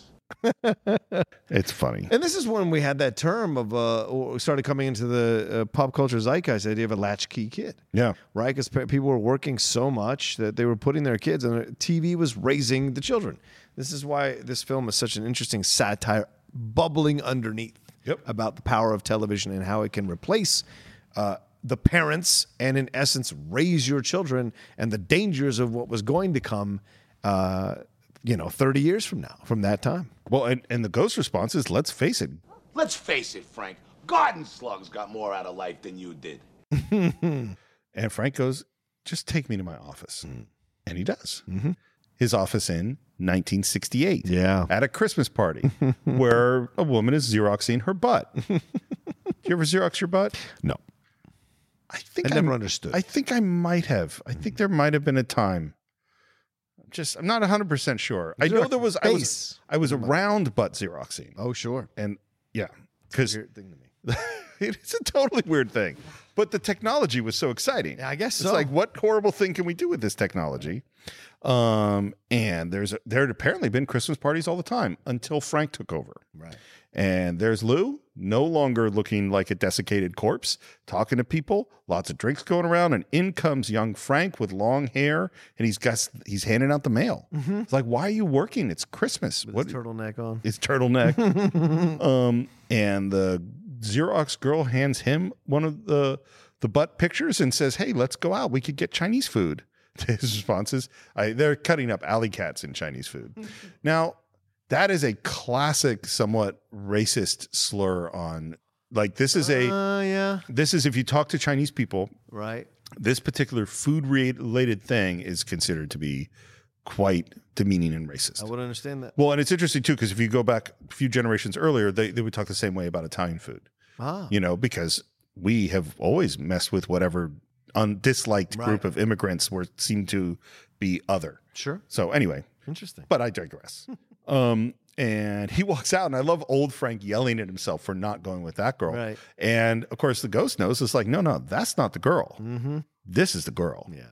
And who does he run into? Claire. Yeah. Um, Once again, luminescent. Yeah. And they bump into each other. They drop stuff. They go down to get the stuff. They bonk heads. Yeah. He goes down alone. He has a TV guide naturally because that's what he was going to go home to do was just watch TV. Um, and there's this sort of connection that's obvious. And he says, "Hey, do you want to come to a Christmas party?" No. Young lady, do you shop here all the time? Because if you do, I could walk on the other side of the street. Brum-bum-bum. And then finally, she asks, "Do you want to go get some Chinese, food?" and the la- and, and Frank watches all this from the taxi, smiling. Yeah. Until the Chinese food line, and then we have this yeah from a cat. All right. And now it's them in a relationship, and they're opening presents. Mm-hmm. And she's in a tub, or he wants to open the presents, and she's in the tub. He tries to keep the ghost from looking in, smoking a joint, by the way, in the tub. Yeah. Yeah. Well, it's uh, you know, Um, it's the seventies. yeah. And uh, he wants to open the presents, and sh- he's given her a set of knives. Hmm. I've never liked a girl enough to give her 12 sharp knives. And she gives him the Kama Sutra. Yeah. Fortunately, my son did not ask what these jokes were about when we were watching Thank about God. the Kama Sutra, but it's a funny bit. Did that. Ooh. Did it. Yeah. Done this. Done this. Buddy of mine did this. Now, this is ridiculous. I don't believe this for a second. It says there's a place that you can touch a woman that'll make her bark like a Why is this- dog. And he's funny. I love this stuff. It's very much uh, probably improv. Yeah. Oh, of course it is. And then the place on the woman that you could touch her and make her bark like a dog, to which she le- starts like barking like a dog. And then we cut to a dog. It's 1971. Yep. We're in a TV show with some mailman and an in, a guy in a big dog suit comes in, and we know, of course, that that's Frank. Yeah. When we cut to you know, and and there's this thing about what is it? It's a bone. The audience starts yelling, and then David Johansen stands up. It's a bone, you lucky dog! Cut to commercial, and there's Lou again, who is making plans to make reservations with his attractive secretary and his wife. Make a reservation for three, but your wife's in Palm Springs. Okay, just me and you then. And then decides to invite Frank and his girlfriend. Hmm. Yep. Speaking of girlfriend, in walks Claire. He's really excited. You got to go. We're going to go tonight out to dinner with the boss. And she goes, Oh, no, we can't tonight. We're going to uh, David and Kate's for dinner. We planned it for a month. What he pulls next is just horrible. Yep. yeah, it is Christmas. It's a time to be a little bit less selfish, you know? Maybe if you could put my needs and the needs of the Frisbee show ahead of your own needs. I mean, I have been fighting for the integrity of this show. This is the opportunity of a lifetime. He manipulates her. He in a tries. terrible way. Yeah. Tries. Well, tries. Yeah. Oh, awful. And this is really the end of the relationship. Yeah. Because she's like, no, this is Christmas and this happens once a year and it's your brother and we're I'm not doing that. And he puts on that head and says, I'll try to come over later if I can. And he waves as a dog and he walks back into the show. Mm-hmm. And she says, Merry Christmas, Lumpy. Yeah. And of course, the old Frank is watching all this. Mm-hmm. And the ghost looks at him and says, Let me sum this up. You don't know who you are, you don't know what you want, and you don't know what the hell is going on. And he argues. He's like, no, I made a few mistakes. I got to live with that. But I know who I am. I know what's going on. And And of course, he's standing there completely alone. And from the monitor, the ghost says, Frank, I'm over here. And he goes over and looks at the monitor and he's back. And the ghost is so long, sucker. And he's back looking at the monitor, um, looking at the Scrooge movie. And at this point, he completely loses it. Yeah. I can see now no one could have been that simple and good and sweet and kind and decent, yet caring, wonderful. Not on this planet! No, baby! Not unless they had something to hide, some sort of trick up their sleeve. You wouldn't try to trick me, would you? But don't try to trick me today, because I'm back, Jack.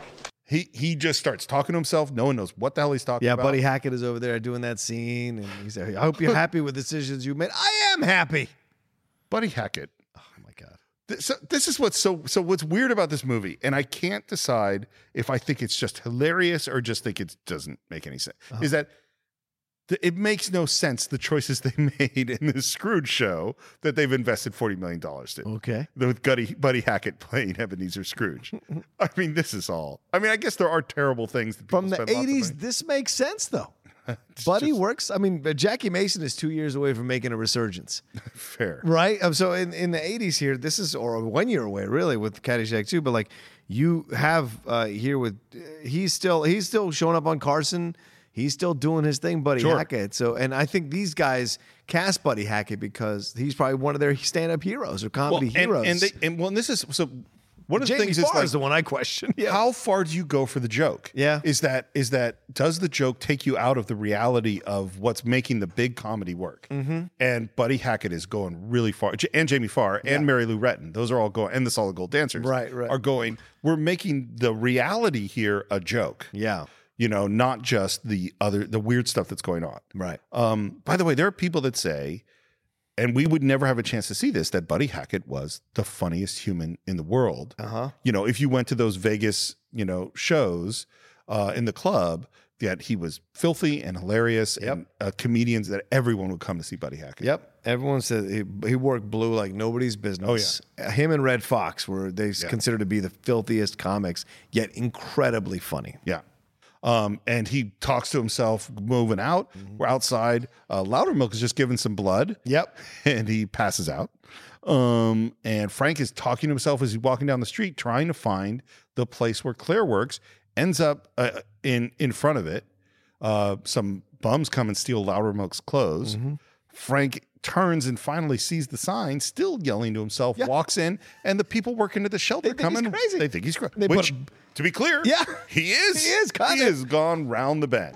When I want a wife, I'm gonna buy one, and she's gonna be devoted to me, to my wants and my needs, not like you.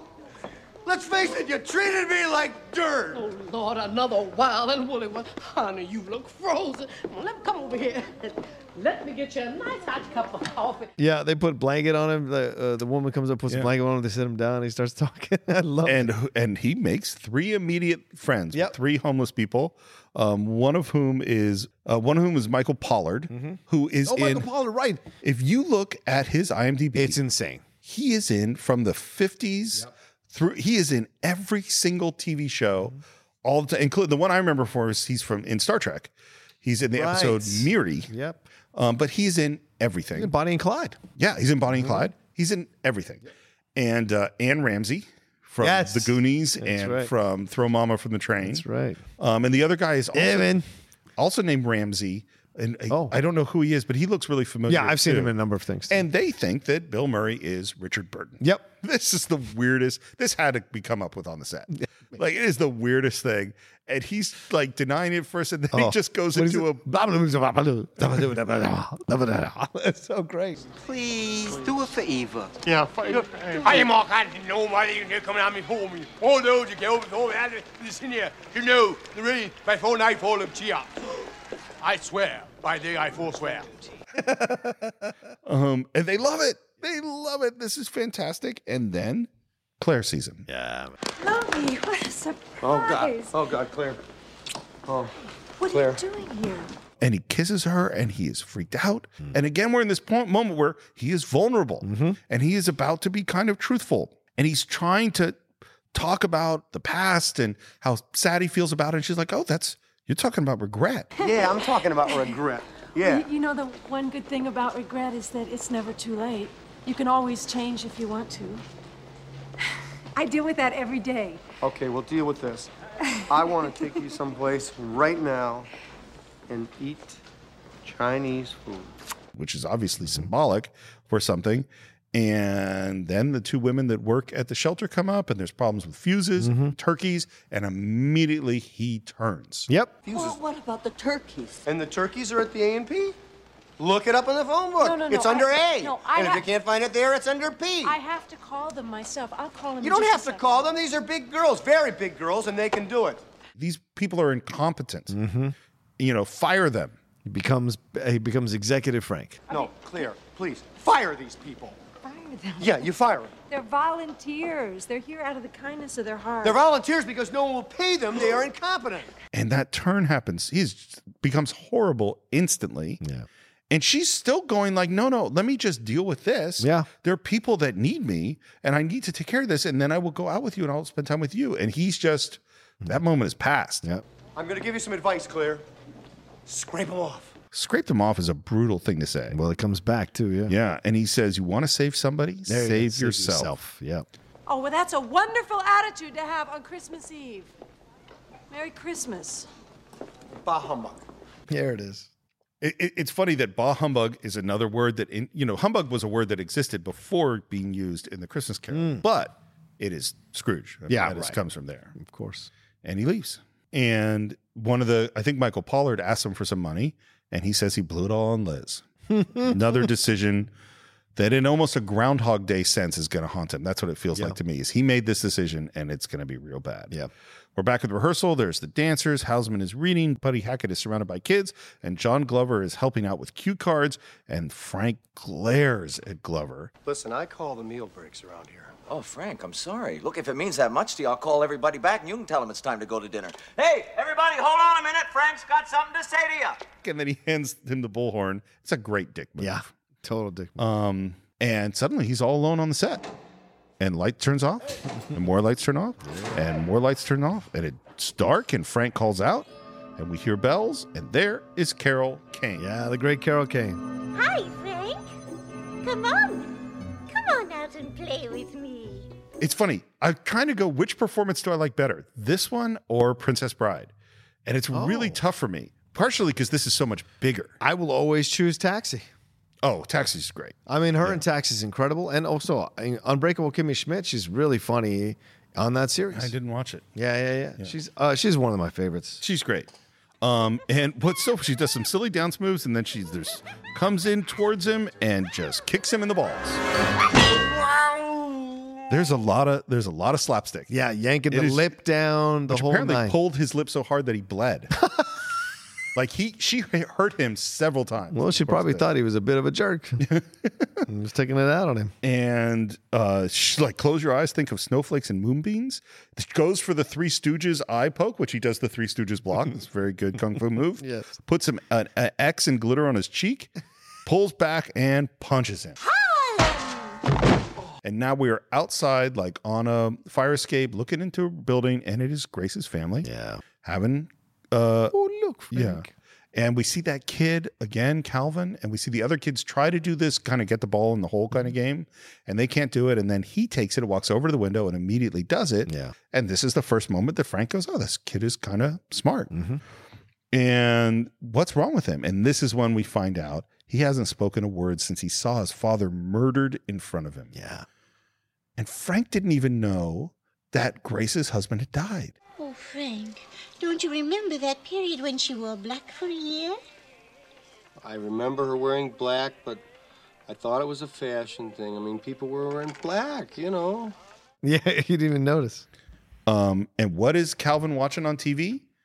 A Christmas Carol. And here's Tiny Tim say, God bless us, everyone. very important for later on. Mm-hmm. And we go into the kitchen and we see there's wrestling and playing with the family and they're zerbiting each other. And uh, Frank and the ghost come in through the window and she starts zerbiting him and he's laughing. Mm-hmm. And this is like the first really joyful Frank that we've seen. Um, he, and then just as in the middle of the joyfulness, she punches him. Yep. Um, and he tumbles down the stairs. She's my favorite character. She's really funny. And Carol Kane's voice that she creates for this role is just so good. It's great. Um, and we go into um, his brother's house where they're having a party and they're playing some kind of TV based trivial Mm-hmm. pursuit. And the first question is, what did Lurch play on the Adams family? Frank knows the answer. it's a harpsichord. And then uh, they start talking about Frank and joking about him and the gift they got last year, which was a shower curtain. And we got the gift this year and it's a big box. So we already Yeah. kind of know that something is not what he said. Well, no, Frank gets upset because it's not. That's not what. Right. That's not what I don't. He was supposed to get the towel. He's supposed to get the towel. And then he's like, "Well, all right, it's fine if he keeps the VCR." And then his wife, which is I think Wendy Malik. Yeah, Wendy Malik, who's great, says You invite him to Christmas dinner every year, and every year he's too busy to come. And when are you going to learn? Well, never. He's, he's my brother. A toast. To my brother Frank, I wish he was here. which I think is a it's a wonderful life reference to the richest man in town. Absolutely. Um, and that at that moment he says, keep the VCR. Yeah. It's a write off anyway. Can't resist being a jerk. And the next question comes up: What is the name of the boat that Gilligan took took to the Gilligan's Island? I knew I knew the name. Minnow, Oh. minnow. And of course, the next thing that happens is that the ghost of Christmas present finds a toaster, hits him with the toaster,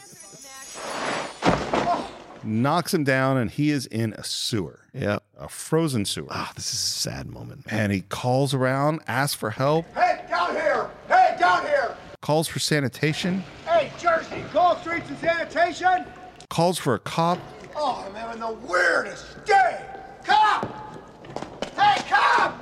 Help me, please! looks down, sees something, turns, and there is Michael J. Pollard, frozen, the guy he saw from the shelter, frozen, holding a watch and dead. Yeah.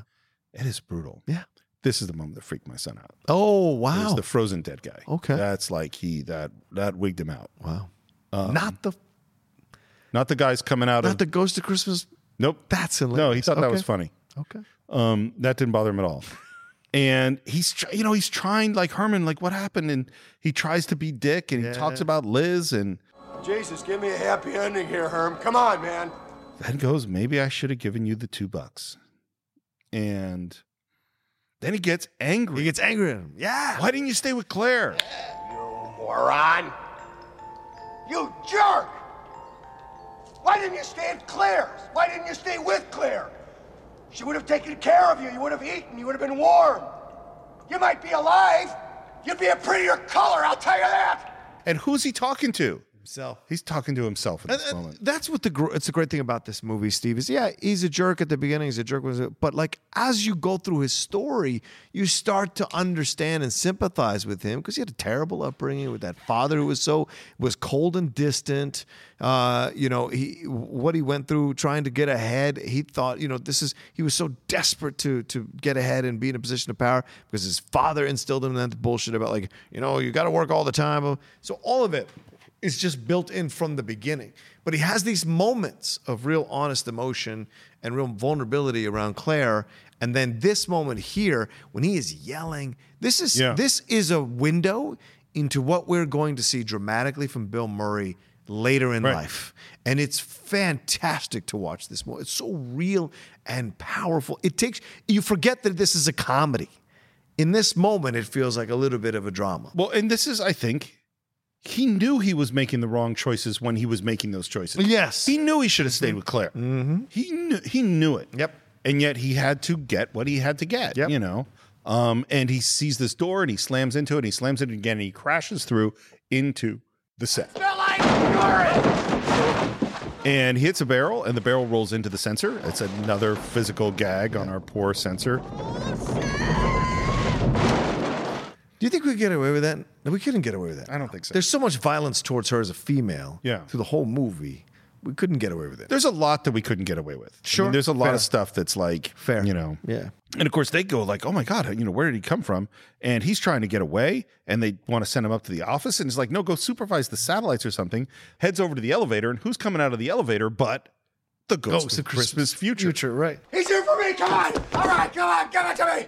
You think I'm afraid of you? The day I've had? I know what you came for. Come and get it, you Gets on his knees. He gets on his knees, and of course, Cross John Glover comes up. and was like, no, that's our Ghost of Christmas Future. He's, he's a great guy, and he realizes, oh, he's in the show, right? And now, now it's like right before the show, and everyone's practicing. Mary Lou Retton does a little tumbling run and says, God bless us, everyone. We see this really nice shot of Bill in his office through the window who's drinking.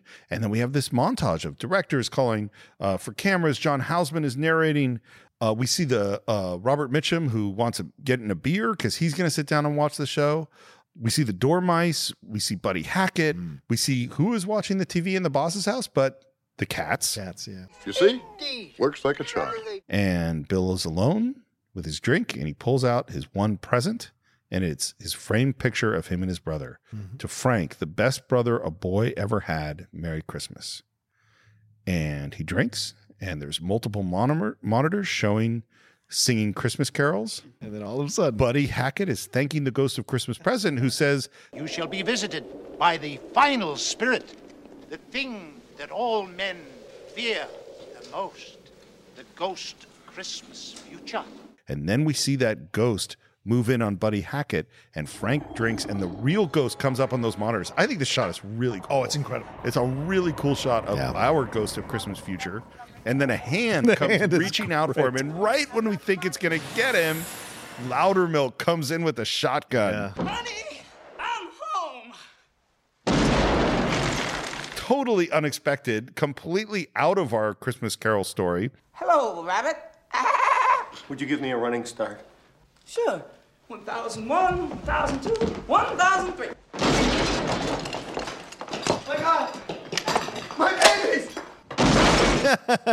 right? It's a weird chasing. Oh, you better watch out. Can't you get back to me on this after the holidays? I've had a bad day. You had a bad day. Let me tell you a little bit about my day. I got fired. My wife left me. She took our little baby daughter. Yeah, this all happens pretty quickly. Yeah. Loudermilk. His wife must not have been the best. Yeah, right? I mean, honestly, could you listen to Bobcat Goldthwait's voice all the That's true. I agree with that. It's funny hearing him interviewed because that isn't really his voice, but there is a, a little bit of that. Well, it's like putty. yeah.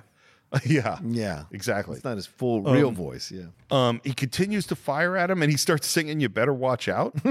um, and uh, Frank's ringing for the elevators. He's uh, Loudermilk is reloading, um, singing, Making a list, checking it twice. The, he, he screams just as the elevator door opens and he looks up, and there is the real ghost of Christmas future. But this time he doesn't believe it. Nope. Classic comedy setup. Yep. He goes, Oh, it's you, creep. God, aren't you supposed to be in the studio? We're on the air. Hey, back off, big man. That may work with the chicks, but not with me. May I? And he opens up the cloak, and there are like the lost souls inside his body. um, and his face is like a TV screen. And suddenly he's in this weird triangular room, and he moves into this room with padded walls. And there is Grace visiting Calvin, who's in a straitjacket. Heartbreaking, man. Really bad. He's back out in the hallway.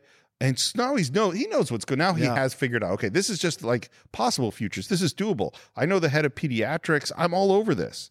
And now he's with a bunch of rich ladies, Mm-hmm. and there is Claire dressed with white makeup and a super hoity-toity dress at some restaurant, and poor kids outside, and she wants to get rid of them. Gilles, Madame. will you look at that? Look at those filthy little creatures. Would you- Immediately. Oh, Claire, Nothing. Claire, Claire, Claire, Claire. They're just children. Please, darling, don't tell me. I wasted 20 years of my life on pathetic little creatures like those. Finally, thank God, a friend of mine said to me, Scrape them off, Claire. You want to save somebody. Save yourself. Okay, here's the thing about this. Yeah.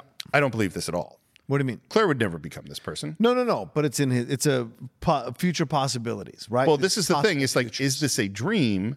Is that what I believe the classic Christmas Carol is? Is this is what happens if he doesn't change?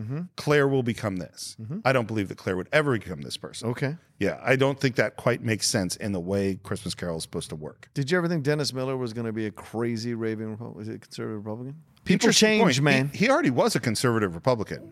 people change, man. People or Geraldo, who was a fucking ultra liberal. People change. It's true. It's true. But I, just- agree with you. Yeah, I it's- don't think she'd ever become Well, this. and here- what's But I interesting- think it's to show what he would be. Yeah, I think. I mean, I'd not say it doesn't work in the movie, but it isn't. I don't think it's the best version Okay. of what of, of of these moments. And now the next place we end. Oh, and they, there's a moment of him kind of saying, "I'm sorry." Yeah. Claire." And then they cut to her, and she's crying. Um, because and it's a weird moment, Mm-hmm. you know, I think she's crying because it's what. because she's deeply unhappy. Yes. that this life is she's taken on is not actually the old life with all the pain and the suffering Mm-hmm. and dealing with all the people who are in- in need. That's what made her happy. And being somewhat poor, here she's rich, it looks like, Yeah. but incredibly unhappy. Yeah. And now we're at a funeral and there's a big fire in this gray austere set and there's a there's a casket and there is uh, Wendy and the first reaction is oh no it's James it's Yeah. his brother oh and then in walks James Yeah. not James and he realizes of course that it's him and that he's died and that it's him in the coffin and, and the coffin is going into the fire and I think this scene is really really well done Oh, yeah. really scary because you see the legs and the legs start to burn Bill and he's Murray going on screaming fire, yeah. yeah, I mean, it is a really, really scary. He's going, I want to live. I want to live. And the elevator opens and he's alive. So I want to just say one thing again. I think that scene is great, but it's different from what happens in Scrooge because what happens in Scrooge, it's not about him wanting to be alive, Right. saving his own life. It's that he sees that after he's dead, all the people who hated him Yeah. and how little his life meant because people are just dividing up his crap. Yep. And that's and he's like, "Oh, my life all this, why was I saving?" Because it also relates to being cheap. Is like, "What was I doing saving all that money?" And all, what was I what was I trying to do? My life ended up being meaningless. Not, "Oh no, I don't want to die." Right. And this moment is, "Oh no, I don't want to die." And that is m- morally fundamentally different. I think the scene is great, and particularly the the fire coming up his legs in the coffin. And Bill Murray's performance is really good, but it doesn't uh, do the same thing that the Christmas Carol moment does. Interesting. Okay. Um, elevator door opens. He's alive. Mm-hmm. He is happy. He's alive. He's thrilled to be alive. There's still a dude trying to kill him. Yeah, right. Again, not the same as Christmas Carol.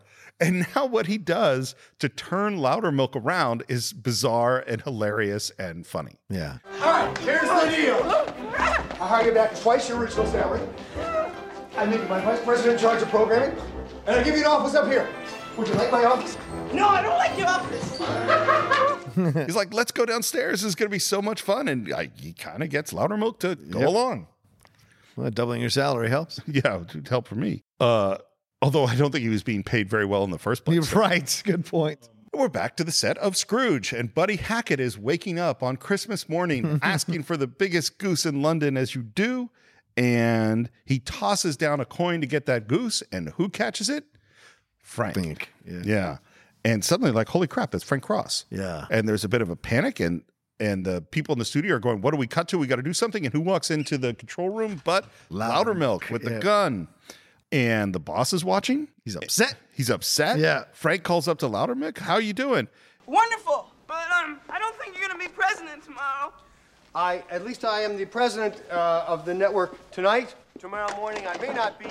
You can bet your Aunt Susie's ass can on that. and he says, Why are you watching television?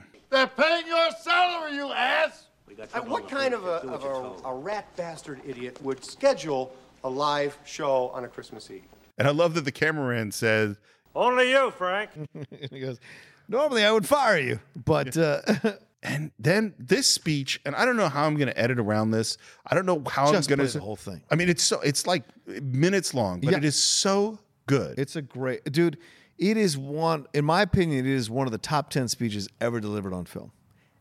I can't put it in. I can't imagine that I would put it in the top ten, but it's really good. Ever delivered on film because it's one of the most authentic deliveries of a speech I've ever seen. I agree with that. At times where I don't think this is Frank, I think this is Bill Murray. I don't think this is scripted. I can't tell. It's incredible. I think it is just he's just going off. and he brings himself to legitimate, authentic tears by the time he's done with that speech. It's incredible what he talks about and what he goes on about and what he's trying to tell you the actual message of Christmas, right? It's so incredible. Well, and and here's the thing. I would say that if this speech was not in this movie, we wouldn't be talking about on the cinema. Absolutely. All the stuff we talked about was fun 80s comedy stuff and some really good fun 80s comedy stuff, but nothing particularly blow my mind special. Right. I think this spe- speech is blow my mind special. It is amazing. And I was crying when Yeah. this is going on. I was just like, tears are coming down my face because what he's expressing about love and about family, and that's who you should be with, and you should go talk, call your college roommate, and all, yeah. all the things he goes off on are so great. Yeah. And in the midst of all these things that are going on, I will go through some of the things that are happening. Like he turns at one moment to the camera and talks about his brother James. Yeah. Holds up that picture. Look, I got a great brother. Look at this guy here. My brother James. Look how cute he was back then. Oh. Look how smart. He's a lot bigger now. of course. And look at me with the, the ears, the taxi driving down the street with the doors open. Thank God my hair grew in, huh? Not yet. I got this for Christmas today from him. I gave him a towel. The VCR is from Grace, James. And they're really touched because we cut to the family and James and his family who just had been talking about how he didn't care about them. You were right about everything, okay? Not only does he say how much he cares about them, but he also says the answer to the question was the SS Minnow. Right. The SS Minnow. No points this round, James. And they go, How did he know that? Right. But I think it's more of what he admits that Grace got him the VCR. He wanted to give the towel. And it's him fully admitting. Yep. And he says, You were right about everything. He says it to his brother, You were right about everything. the boss call, call, calls down to get him fired. He's like, "Who put that idiot on the on the air?" And Loudermilk goes, "It was Bryce Cummings, yeah, who they have now tied up, yes, and who is suddenly interested in him." But the censor looks over at him, yeah. At which point, there's a moment where he's talking about Christmas traditions. Frank is, and there's some mistletoe hanging over a very beautiful solid gold, solid gold dancer. and he's obviously legally required. It's like a federal law to give her a kiss, which he does, yeah. And it was good, but it wasn't great. There has only been one great. And as he starts talking about her, we cut to who's watching, but Ev- Claire and everyone at the shelter. There is a girl that I wish I were with tonight. It's a girl that I, I loved a long time ago. A girl that I still love. It's Christmas Eve. It's not too late, is it? And this speech and the reaction when he says, Claire, do you remember? and the reaction from the shelter is just awesome. But does he make a little, and he makes a little like a. s- Dirty. s- Yeah. 'Cause he sexual talks about the joke. Kama Yeah. Sutra, yeah. It's so great. Um, Because they're like, Ooh, Claire. and she runs out and she goes to a cab and says, Can you get me to the IBC building in three minutes? and our ghost says, Which floor? Yeah. Which floor? That's awesome. and now Bill Murray is singing Fa La La La La.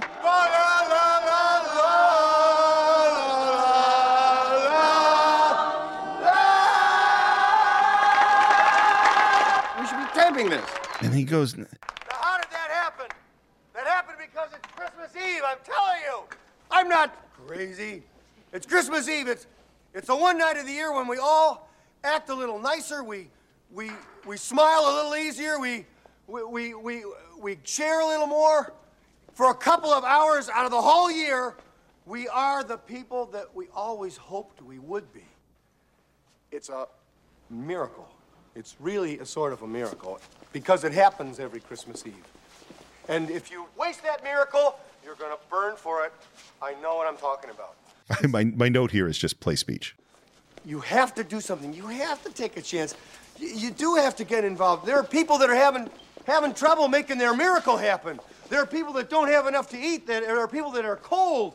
You can go out and say hello to these people. You can take an old blanket out of the closet and say, "Here." You can make them a sandwich and say, "Oh, by the way, here." Th- th- I get it now. And if you if you give, then you then it can happen. Then the miracle can happen to you. It's not just the poor and the hungry. It's it's everybody who's got to have this miracle, and it can happen tonight for all of you. If you believe in this spirit thing, you, you the miracle will happen, and then you'll want it to happen again tomorrow. You won't be one of these bastards who says Christmas is once a year and it's a fraud. It's not. It can happen every day. You just gotta want that feeling, and if you like it and you want it, you'll get greedy for it. You'll want it every day of your life, and it can happen to you. I don't. I believe in it now. I believe it's going to happen to me now. I'm ready for it. Uh, And uh, it's great. It's a good feeling. It's it's really better than I felt in a long time. I, I, I'm ready.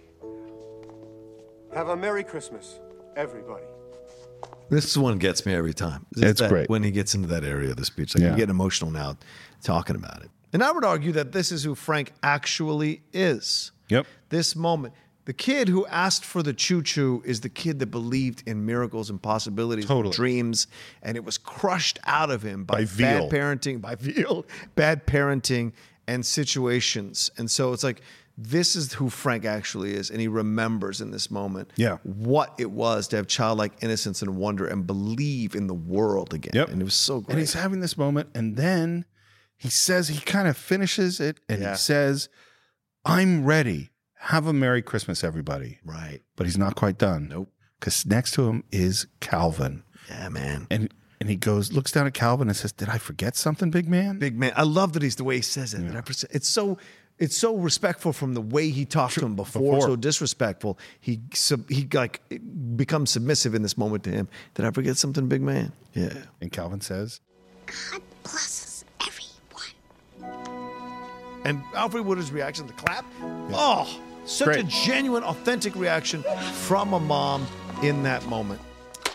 And then, if that weren't enough to make you cry, who is standing there behind the, the camera?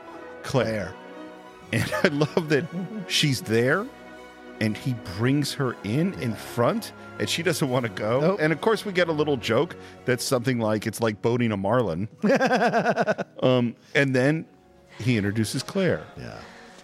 Claire, the whole world, whole world, Claire. And he puts on that hat And they lived happily ever after. and the kiss. And then we go into Put a Little Love in Your Heart. Yeah. Great song. It's great. Great remake. Yeah, and and and we go around to everybody singing this song, and we check in with the security guards and John Houseman and the censor, who has now made moves on uh, Yeah, John Glover. on John Glover because of the mistletoe. And we go back to the shelter, and we're back to Bill, who's walking towards cam- camera, who says, and again, I don't like this. Feed me, Seymour. it's weird to be referencing this other movie. Little at Shop this of moment. Horrors? It's a little weird. I think it came out around the same time. I think it didn't must have been. I would think Yeah. it's like a year or two earlier, but not much. Yeah. Um, and and then he's talking to camera. He's like, "Let's hear from this side. Let's hear from the other side. Yeah. Just the men. All the, all right, the real men. Yeah. All right, the women. No, the real women. Um, you know who you are." And then we hear, My brother, the king of Christmas. and that is the end of Scrooged. Mm-hmm. So it's a moderate hit. You Yeah. know, it does okay. And like a lot of things we've been, it seems like lately we've been talking about the sleepers Mm-hmm. a lot. And this is another one that became a perennial classic in a way that nobody thought it would. Like, but, you know, we understand why It's a Wonderful Life and Miracle on 34th Street is going to come back every year. And even things like Christmas Car- or A Christmas Story comes back Mm-hmm. every year. But the fact that Scrooge does is really, really interesting. And I think it's because we want kind of the darker, sicker Yeah. story a little bit. Well, and I think that's why It's a Wonderful Life works too. That's about suicide. That's a dark movie. And Absolutely. it didn't do well either. It didn't do that No. great in the box office and became a classic later on in its existence. Same thing here. I mean, I think those are the things that, that you really just enjoy about Christmas, and it really captures it in, in Scrooge. Yeah. Um, it gets mixed reviews. Yeah. It had one Oscar nomination for makeup, which it lost to Beetlejuice. Correctly so. Yeah, I agree. Correctly so. Um, and uh, I'll tell you what, I'm going to give my final thoughts first. Okay. Uh, because I, this is, I think, a really special movie to you. So I'll give you the extra Oh. time. That's very kind. Um, but here, here's what I was what I was thinking about is that yes, it's dark. Yes, he's a horrible person. But in order to have the moment that I cried at the end, he had to be a horrible person in the movie. Is that you need contrast? Is that something that people don't understand about movies, particularly today? I think it's like, well, this character has to be likable. We have to they have to be a good person, or we're not going to watch them. It's like, no, that's not true. They have to be interesting. And what Bill Murray does in that final speech, there's just so much truth and honesty and love and joy and I'll say spirit of Christmas that it's going to hit me every single time. Yeah. How about you? It's a film that I come back to all the time, every Christmas, for two for, for for a myriad of reasons, but two really big reasons, and that is Bill Murray is a guy that I think now in our pop culture has become so revered and beloved. You say Bill Murray, and people have a reaction yeah. now, and so this is the beginning of that Bill Murray coming into our consciousness at this in this way, and it is such a fantastic performance from him. And then overall, you have this vibe of this movie that doesn't pull any punches with how much of a jerk this guy Frank actually is. He He, no point are you ever uh, lulled into a sense of cheering for this guy. No. and and that's a brilliant thing about the movie. It's such. It's such an incredible film that shows you a jerk, a guy you shouldn't like, a guy you should hate, a guy who probably reminds you of your own boss. And then he has the epiphany. He has that moment. And when he has the moment, the authenticity it's inc- it's one of the most unique experience you will have on film watching this movie because of that authentic, emotional, probably improv last speech that Bill Murray delivers. When they talk about crossing the lines between reality and fiction, this is what they mean. This speech, and it is the re- and Steve is right. This is the reason to watch the movie. Getting to this speech, Yep. uh, and it is everything that you want it to be. And then you have this incredibly beautiful love story between Bill Murray and Karen, who've never forgotten their feelings for each other and never got married because they both knew that was their one. And without their one, they couldn't exist fully in the world. And they get drawn back to each other. And that's the hope of Christmas. It's the hope to be to find love or to be in love is to be loved, whether it's by a rel- in a relationship or it's by your family or your friends. It is the it is love and that's what this whole i think this whole movie is about is love at christmas and how to discover it and the possibility and the hope at christmas that you can and that you just might and it's so beautiful in that way and not just love you know for it's love for your fellow man as well or fellow woman as well and that is the beauty of the message at the end of the movie and that tiny tim moment will break you in half every time you watch it because it's so authentic. And that uh, kid actor is so brilliant with the way he looks up and then he whispers the line. Yeah. He whispers the line out of respect. He whispers the line instead of shouting it. He whispers it, and it's so great. So everything about the movie is just so pitch perfect for me, from top to bottom. It's a lot of fun with real characters actually supporting this movie, and so Hmm. that's, why I love so much. That's great.